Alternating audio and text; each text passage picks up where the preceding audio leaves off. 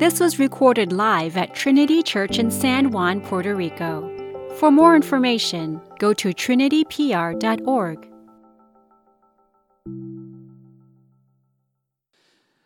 So, my, my name is Zach Lutz. If you don't know me, I'm senior pastor here. Kyle um, is our pastoral intern uh, who was up here earlier. Uh, Jeff Heiser, uh, the man who's about to come preach, uh, actually worked from Trinity from its inception until the end of 2020. Um, he was here for Irma and Maria. Uh, he was here for the beginning of COVID, where if you look back far enough on our YouTube channel, you will actually see him back there in front of that bookcase uh, as we gathered all of the lamps in the church to point them at him uh, as he was preaching at the beginning. Uh, he is now assistant pastor in uh, downtown Presbyterian Church of Greenville, South Carolina, uh, but is here on vacation uh, as Margaret and I's good friends, staying with us and also willing to preach to us again. So, Jeff, please come up and bring the Lord's word.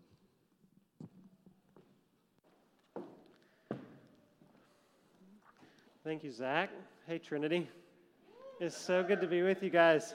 Um, yeah, as, as Zach said, I'm pastoring in, Green, a pastor in Greenville, South Carolina, but my wife and I lived and served here for four years.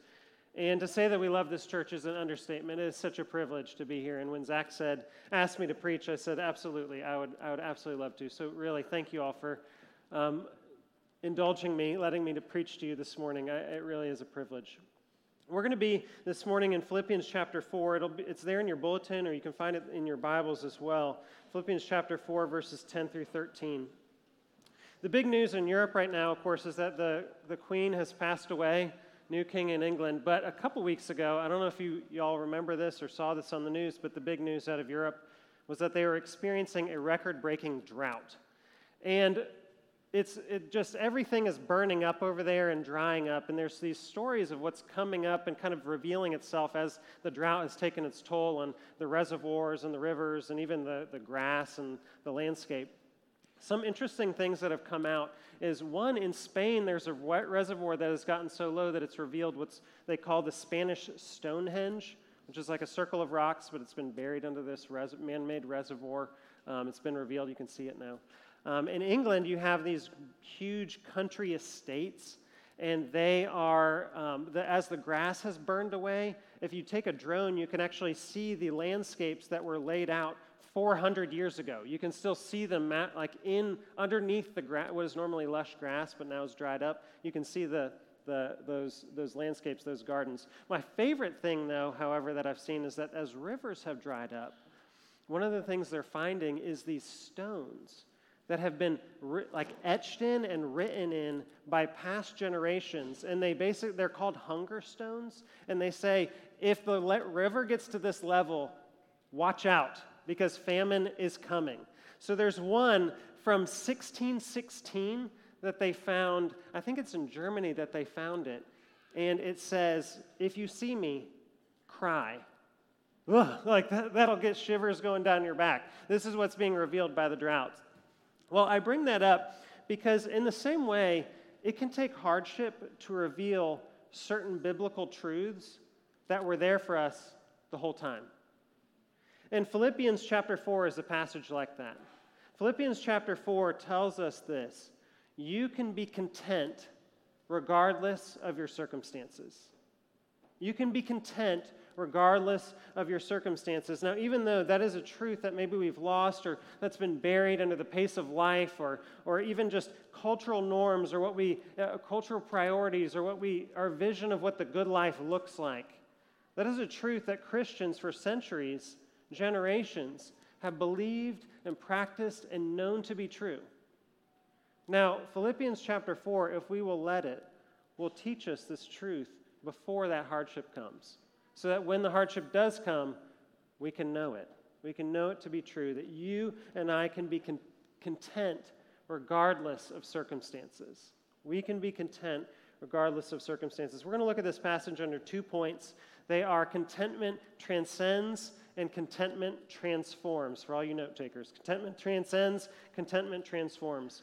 But we are kind of just parachuting down into the middle of Philippians, so I want to give you a little bit of background before we read the passage. First of all, Philippians is what, one of what um, scholars call the prison epistles. That means Paul was in prison as he wrote it. He was very likely under house arrest, maybe chained to a guard. He was probably dictating this letter to, to a scribe.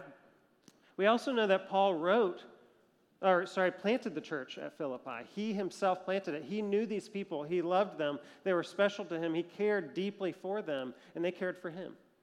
And then finally, we know that the Philippian church had sent Paul a monetary gift to help him and support him in his imprisonment and his ministry, which continued even as he was in prison. So they'd sent him a gift, and it really, really encouraged him. And so we're going to pick up in that context in Philippians chapter 4. If you're willing and able, please stand with me out of reverence for God's word. We're going to be, as I said, in Philippians chapter 4. Hear now the reading of God's word. I rejoiced in the Lord greatly that now at length you have revived your concern for me. You were indeed concerned for me, but you had no opportunity. Not that I am speaking of being in need, for I've learned in whatever situation I am to be content. I know how to be brought low, and I know how to abound. In any and every circumstance, I have learned the secret of facing plenty and hunger, abundance and need. I can do all things through him who strengthens me. Let's pray.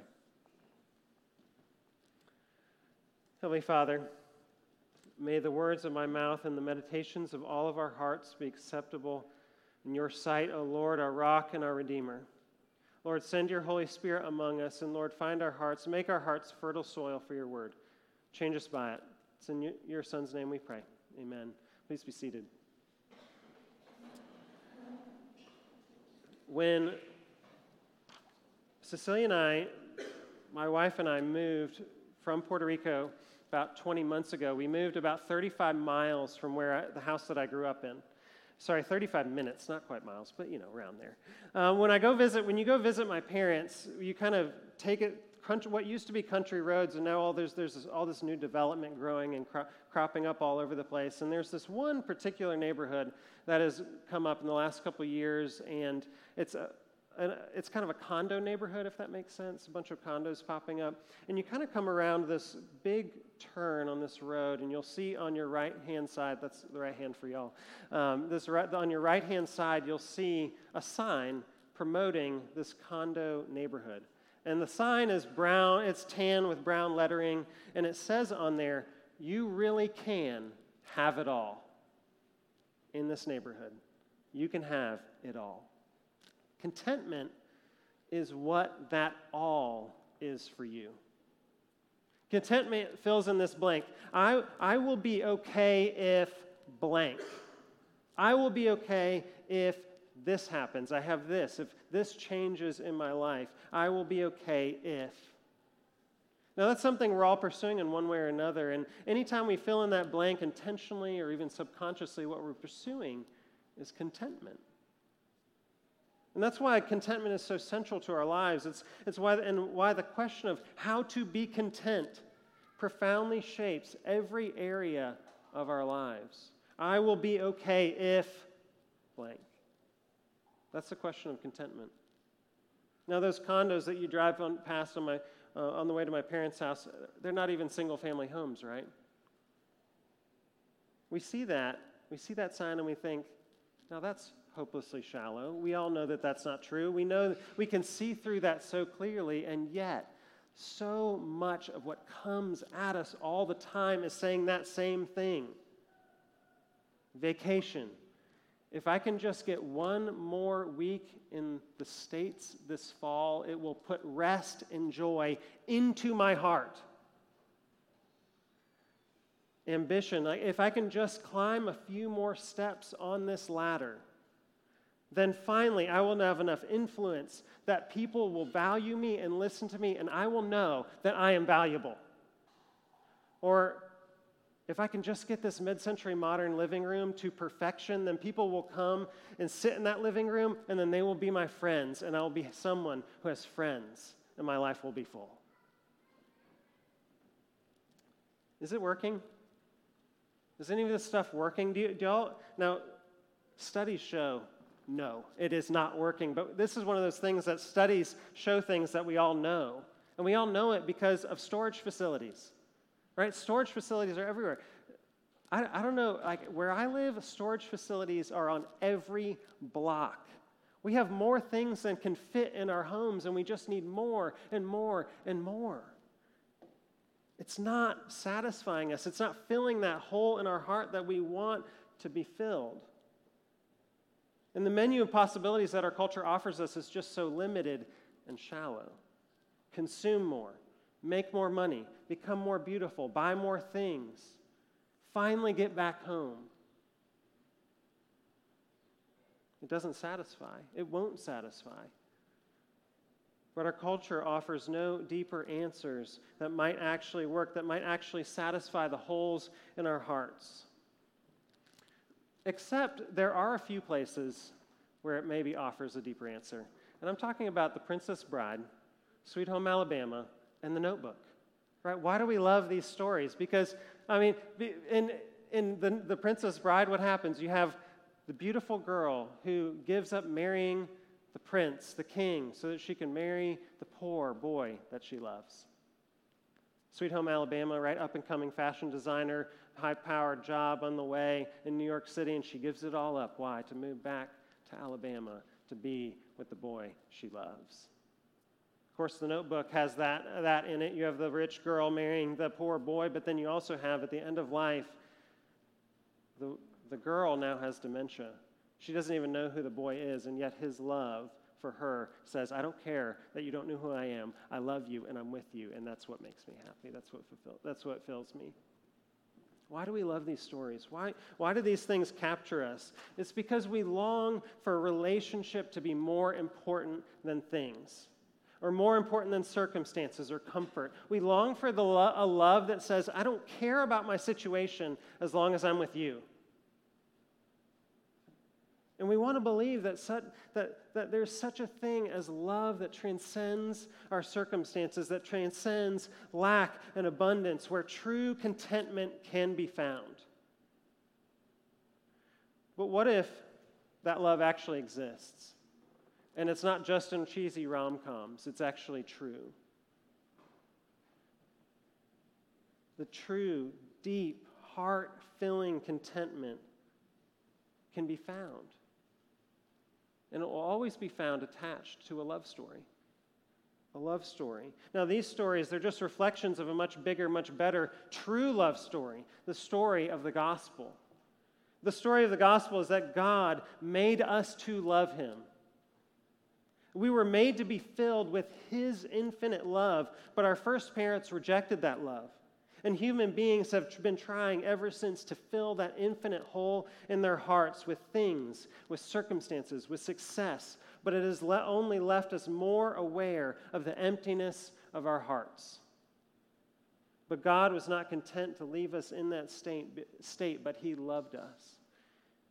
Not because we were beautiful or because we were rich or because we were successful, or because we could help him climb the social ladder, because our kids were well adjusted and well behaved. No, he loved us. And Jesus himself left his riches and his glory for love, to love uh, because he loved us. He died and rose again so that we can receive and, and, and experience the infinite, transcendent love that we were made for in him. The story of the Bible is a love story. The, story, the love of a father for his children, the love of a bridegroom for his bride, the love of a God for you and me.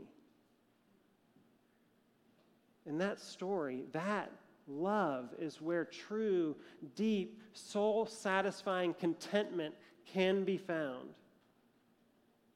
Now, look at some of the things that Paul says here in our passage. Now, don't these sound somewhat like marriage vows? Plenty or hunger. He said, this is in verse 12 plenty or hunger, abundance or need. Sounds kind of like in plenty or in want, in sickness and in health. Right? I don't care as long as I have you. What you and I want is to come home to someone who loves you for you and me for me and is going to love you and me no matter what the circumstances are.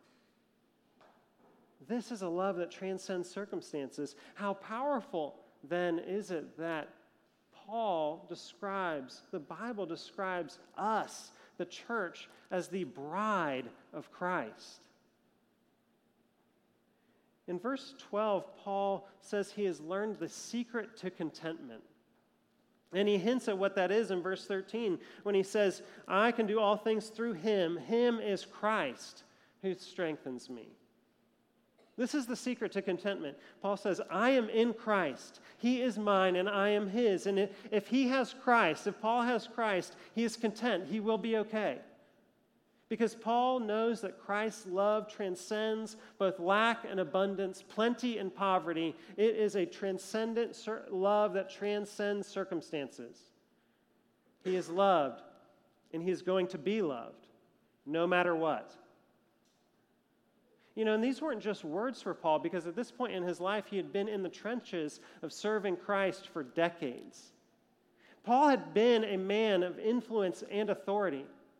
But Christ was much more satisfying to him. Paul had, been, had eaten well, but it was Christ who nourished him. Paul had had friends with nice houses and comfortable rooms, but when he, God called him to leave those, he didn't miss it because he had Christ. Paul had had plenty, but Christ was much better. But Paul had also had want. He had been shipwrecked, and Christ was his solid ground. Paul had been beaten, but Christ was his strength. Paul had lost friends, and Christ was his brother. Paul had had sleepless nights. Christ was his rest and joy. Paul had had plenty, and Christ was much better. Paul had had want, and Christ was enough for him. What makes you, what about, what about you? What makes you content? You know, one that affects a lot of us is loneliness. That might be singleness or wanting a relationship and not having it. It might be just desiring friends and not seeming being able to find them. Or it might be missing friends and worrying that maybe they've moved on while I've been away. Christ transcends your loneliness. His love transcends your loneliness. His love is much better. And if you're in him, you have that love. He doesn't Jesus doesn't just say, "Hey, listen, get over it. Get over your loneliness." He says, "No, no, no. Listen, you need to understand that you're mine. And those things they hurt, yes, but my love is here to make them more endurable to you." Less is at stake because his love transcends our loneliness. Well, what are the other places in which you feel your lack? Maybe it's the loss, loss of a loved one, loss of a job, loss of uh, uh, a marriage, many things that we lose in this life, or things we don't have. Maybe it's just being ordinary, like not being exceptional in any way. What if, what if it's just um, feeling like, you know, I can't quite get what I, ahead in the way that I want. I can't quite find the job that I want. I can't quite have the marriage I want. My kids aren't doing quite as well as I want. We feel our lack in so many ways. And in the midst of your lack, the places where you feel your lack, that pressure point, that is where Jesus wants to show you how wonderful his love truly is. Christ transcends your lack, but he also transcends your abundance.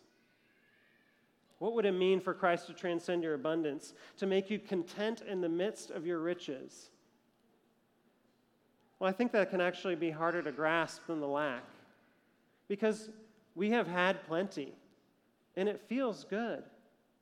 Right? And in fact, um, we, when we have plenty, we feel like we can always buy the next thing that will actually satisfy us or help us to control our lives into happiness. I think for those of us who have plenty, the love of Christ will call us to lean into a sort of redemptive discontentment. Where we, where we recognize that nothing in this world is really going to scratch that itch, no matter how good it might be. It's not going to fully and totally satisfy us to fill our hearts and to recognize that and to lean into it. The way that we can be content in the midst of plenty is to be redemptively, redemptively dissatisfied with the plenty and to be satisfied only in the love of Christ, which is that which can actually satisfy us, can actually give us contentment. Contentment transcends your circumstances because contentment is attached to the transcendent love of Christ. Contentment transcends, but also contentment transforms. This is my second point. There's a classic book written by an English Puritan named Jeremiah Burroughs. And the book is called The Rare Jewel of Christian Contentment, which is just a great word picture, I think. The Rare Jewel of Christian Contentment. In this book, Jeremiah Burroughs, he gives an illustration that I think is really helpful. He says that trying to get contentment from our circumstances is like hanging a, a coat by the fire. The, coat, the fire may warm the coat, but if you are sickly and cold and you put on that warm coat, very quickly the coat will get cold. If, however, you are healthy and warm, you can put on cold clothes and they will very quickly warm with the heat, from the heat of your body. That's how contentment works. If your heart is warm, if your heart is full, all the circumstances that, in, that you face in your life will be transformed by it, by that warmth. Now, what we've been saying is that the internal warmth that you and I need comes from the love of Christ. But how does that love then begin to transform our circumstances? Well, two ways I think that come from this passage, although there would be many other ways in other passages, but two ways that come from this passage is that it strengthens you and it strengthens communities. It strengthens you. So look at verse 13 for me. It's, he says, I can do all things through him who strengthens me. Now, this is one of the most misused verses in all of Scripture. You can almost imagine it like in the high school weight room. It's on the ceiling right above the bench press. Like, as they, I can do all, Like I can get a couple more 45s on this bench press through Christ who strengthens me. that is not what Paul means here. Right? This passage is not about aptitude or skill. It is, you, we have to read it in context, like we do with any scriptural passage. We want to read it in the context of the passage it comes in. What Paul is saying is he's saying, I can be content in any circumstances, and Christ will give me the strength to be content. In whatever and wherever God calls me, I can thrive and I can be content. Paul is in prison. And yet, you see at the beginning of verse 10, what does he say? He says, I rejoiced in the Lord greatly. He's able to rejoice. He is so happy. Why? Because the warmth of Christ warms even the walls of his prison cell. Now, there's a lot of ways that we might think about Christ strengthening us. For example, God can supernaturally give us fortitude to encourage to do things that we can't do in our own strength. Um, Jesus tells his disciples, He says, Listen, you are going to go before rulers and kings, and I don't want you to worry about what to say. Because when you're there in that moment, the Holy Spirit will give you the words to say. Paul, elsewhere, he says, when, when I am weak, Christ, I find Christ to be strong. When I am weak, he is strong. So there are these moments in which God, Christ can strengthen us in a moment beyond our own ability. But I actually think that those are probably more the exception than the rule for our lives. And in fact, but and I've been thinking about it this way. This is how I've been um, trying to process what does it mean for Christ to strengthen us. Well, if you can imagine um, a boy, a boy who grows up in a family. It's a big family. He has a lot of siblings, and um, and his and his parents love him dearly. And in fact, they are never too busy for him, although they're pillars of the community. And they have a lot of things that they're doing, and yet they always have time for Him. And they value Him for who He is, and His siblings actually love Him, and they have fun with Him, and they're so glad when He's in the room, and they want Him with them when they do things. But it's not just his nuclear family. He actually has aunts and uncles and cousins and grandparents who all are so excited when he walks in the door. And he knows who he is with his family. He knows that he has a place of security and love, and he's valued at home at his family. However, this kid's in middle school. This boy's in middle school. And as we all know, middle school can be kind of cruel. It can be kind of rough. And he just so happens to not be particularly smart or particularly athletic or particularly cool or good looking. And middle school is rough as a result. He is just bullied all the time. Is, is this boy going to be okay? Is he going to make it? Yeah, of course he is. Why? Because he knows that he is loved and valued by so many people. Right? The security of his family, that warmth, warms him even in the midst of a very difficult middle school experience. Well, the same is true of us with God's love. We have a Father whose love is not going to change. We have a brother who values us and knows us and cares for us and wants to be with us Jesus Christ. The love of our, the family of God can be depended on and leaned on, it strengthens us. It's the strength of Christ is not necessarily just this moment, these moments of life. It's all of life. And this is what Paul is, this is the, Paul's experience. He's saying, listen, it, the love of Christ is not just these moments, it's the whole backbone of my whole life. It shapes everything about how I even perceive the world and interact with it. It, is, it strengthens me in everything about myself and about my life.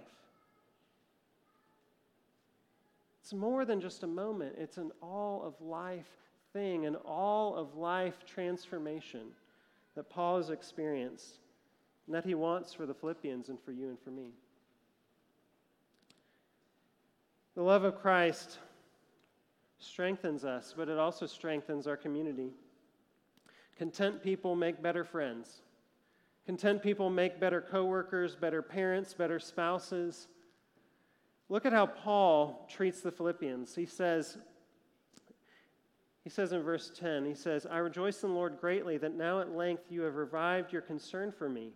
You were indeed concerned for me, but you had no opportunity. Not that I'm speaking of being in need, for I have learned in whatever situation I am to be content. He rejoices greatly, he says, in this gift that they've given him, but he tells them, It's not because I needed it. I rejoice greatly because it reminds me of how good of friends we are and that you love me and I love you. And he just loved that. That's what encouraged him. That's what made him rejoice in this gift. Imagine, if you can, a community where everyone is content, not apathetic or lazy. Those are different things, but their hearts are full with contentment.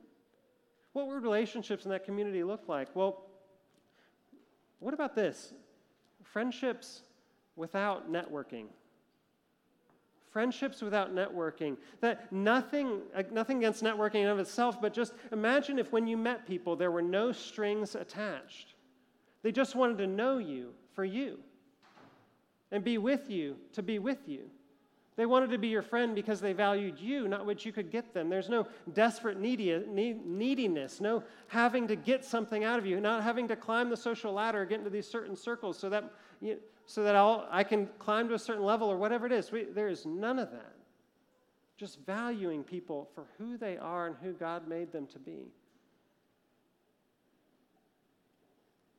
You're not a project, you're not a means, you're a friend. You know, now I know many of you are not from Puerto Rico, um, but if you will let it, Puerto Rico will teach you how to slow down enough to be friends and to know people. To slow down enough to sit in downtime with people. Because that's when you really get to know them. To slow down the frantic pace of our lives so that we can spend time with our children, so we can find downtime to get to know our children, not just what they do, but who they are and who God has made them to be. Sometimes I'm wor- I worry that our frantic pace of our consumption and our need for more, more, more has stripped us of our ability to know our neighbors and our children and our spouses and our friends and our church and our town. A community transformed by contentment would be so much more human. It would be wonderful It would be loving and it would be strong. Contentment can transform our communities. I'll close with this. Do y'all remember a few years ago? This must have been when 10 years ago. I don't I, although they might still be doing it. Those Corona commercials where basically you had two beach chairs and you were looking through them out at the beach and you just saw like a Corona with a fresh lime and then chink two hands, you know, they clink them together. Do y'all remember that? The only and the fascinating thing about that commercial is there were no words. It was just the sound of the waves lapping on the beach. No words at all for like 30 seconds. How, how can you make a commercial with no words? How is that possible? The images of a restful, peaceful paradise immediately awaken in us a deep longing for peace and contentment. They know that we don't need to be convinced that we want it. Now, we also know that Corona is not going to get us there, although, let's be honest, we would love to believe that it will. That it will. It's not going to get us there, but man, does it make us long for the satisfaction that it pretends to offer. You see, it's absolutely crucial how we fill in that blank. I will be okay if. Because that blank will shape all of your life. And what Paul is saying is that you don't need more, like consumerism would teach us. You don't need less, like minimalism would teach us. You don't need a different situation, like we tell ourselves. No, what you need is to be filled by the love of Christ. You need that blank to be filled with the love of Christ. Because to, to be with Him, to know Him, and to know His love, that is the only thing that will fill the insatiable longing that we have in our hearts to be satisfied. You can be content regardless of your circumstances. But you know, the Bible does actually promise that your circumstances will change for the better. The Bible says, listen, you really can have it all. And this is why because the bridegroom is coming back for the bride.